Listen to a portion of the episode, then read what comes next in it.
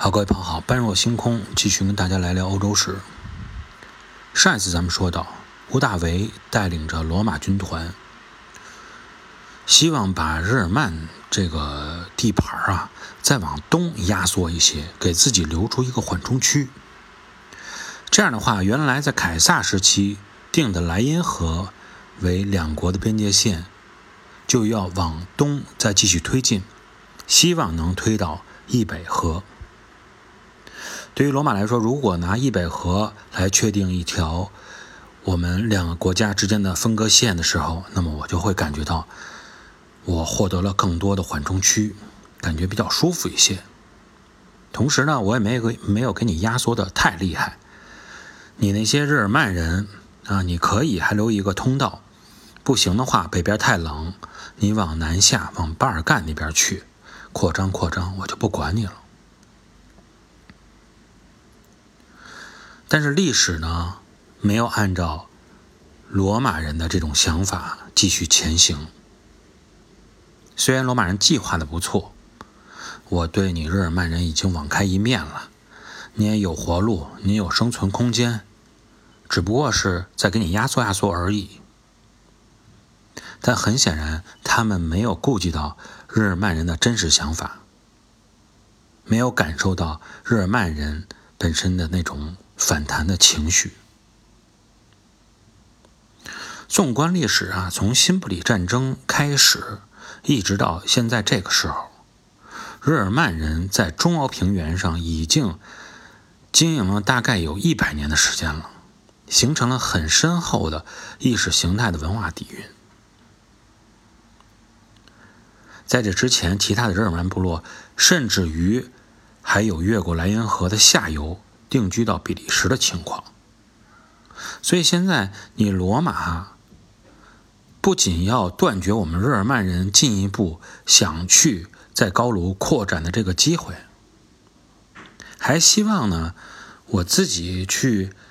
已经争取到了这个地盘，大部分的我们觉得应该是属于日耳曼尼亚地盘，你要给我划走一半，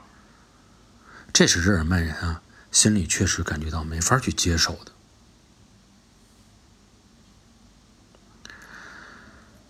罗马军队呢，虽然之前确实是越过，呃莱茵河的东边曾经搭过桥，而且在这块宣扬过武力，宣扬过威胁，设立了日耳曼总督，但应该说，整个的在他所涉及到的莱茵河到易北河之间的这一块日耳曼部落，他没有真正的完全的去控制住，就是说没有完全的控制成罗马真正的地盘对这些日耳曼部落呀，还是一种，呃，笼络，啊，哄着，只要你听话啊，别找事儿，那么呢，你们还按照自己的生活方式去过，我也不一定非得把你拉丁化，处于这么一个状态。各个部落只要是名义上接受我罗马的统治，你就可以按照原来的生活方式继续生活下去。但现在不一样了。罗马把边境线推到了易北河，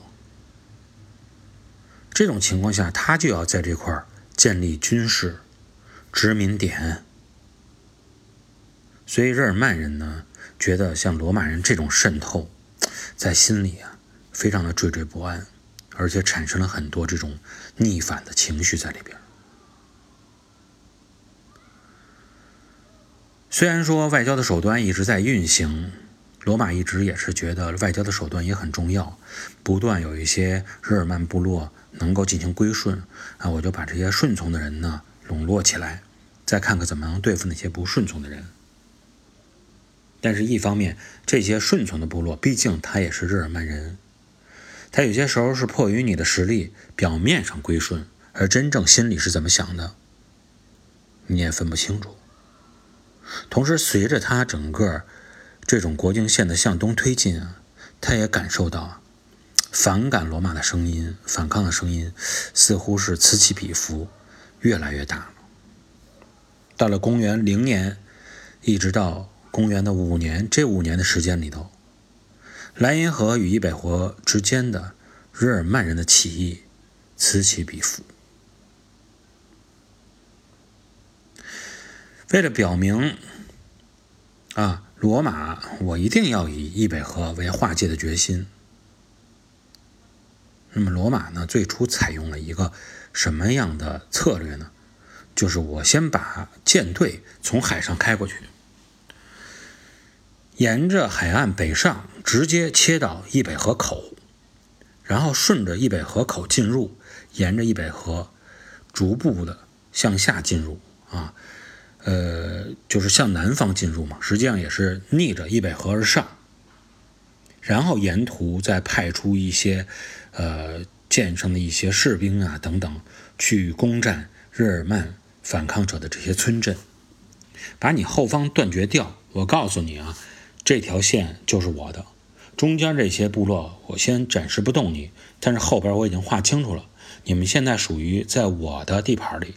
啊，后边也是我的军队，前边也是我的军队，听话的赶紧撤出去，就是这样的意思。这种战略战术在当时也是一种创新的想法，也确实，如果实施的好的话，也能够给日耳曼人带来很大的威胁。但不管怎么样，这种水陆联合作战的方式，在易北河上准备打造一条用舰队组成的水上长城进行防御的话吧，嗯，当时贯彻的不是太理想，因为毕竟你入海口这一块儿。你没有完全的控制住，一旦说这一块儿别的人把你的口封死了，或者说在北欧这个地盘上把你的入海口给你截断了，你一样面临很大的风险。先不说那些原来祖先是维京海盗的那些人有没有这个能力，会不会支持他们认为自己跟自己血缘比较近的兄弟，就是说日德兰半岛西侧南下。易北河口封堵起来，看上去也是比较容易的。后来罗马呢，还是放弃了这么一个诉求，这么一个尝试，最终还是回归到他觉得最能尝试的就是陆地进攻。啊，陆地进攻，陆地上的这个军队相对来说比较的这个实力更加可靠一些。啊，罗马军团的实力毕竟还是集中在陆地上。回归到陆地上逐次渗透的这种方式以后，到了公元的九年，啊，这个时间点，应该说呢，罗马帝国真正碰到了一个大的挑战，这个挑战就是日耳曼人给他造成的。究竟罗马帝国遇到了什么样的强大挑战？我们在下一期节目中跟大家继续来探讨。如果有兴趣的朋友，可以呢加我们的这个微信公众号“星球频道”，在里边会有相对详细的图解、相对详细的历史旅游信息资料啊，声音、视频逐步呢会上传，在里边呢也算是我们一个比较好的沟通平台。好，如果你喜欢这个节目呢，有时间。帮我在这个节目里进行评价，按照你的想法打一个分就可以了。感谢各位的收听，我们下期节目再见。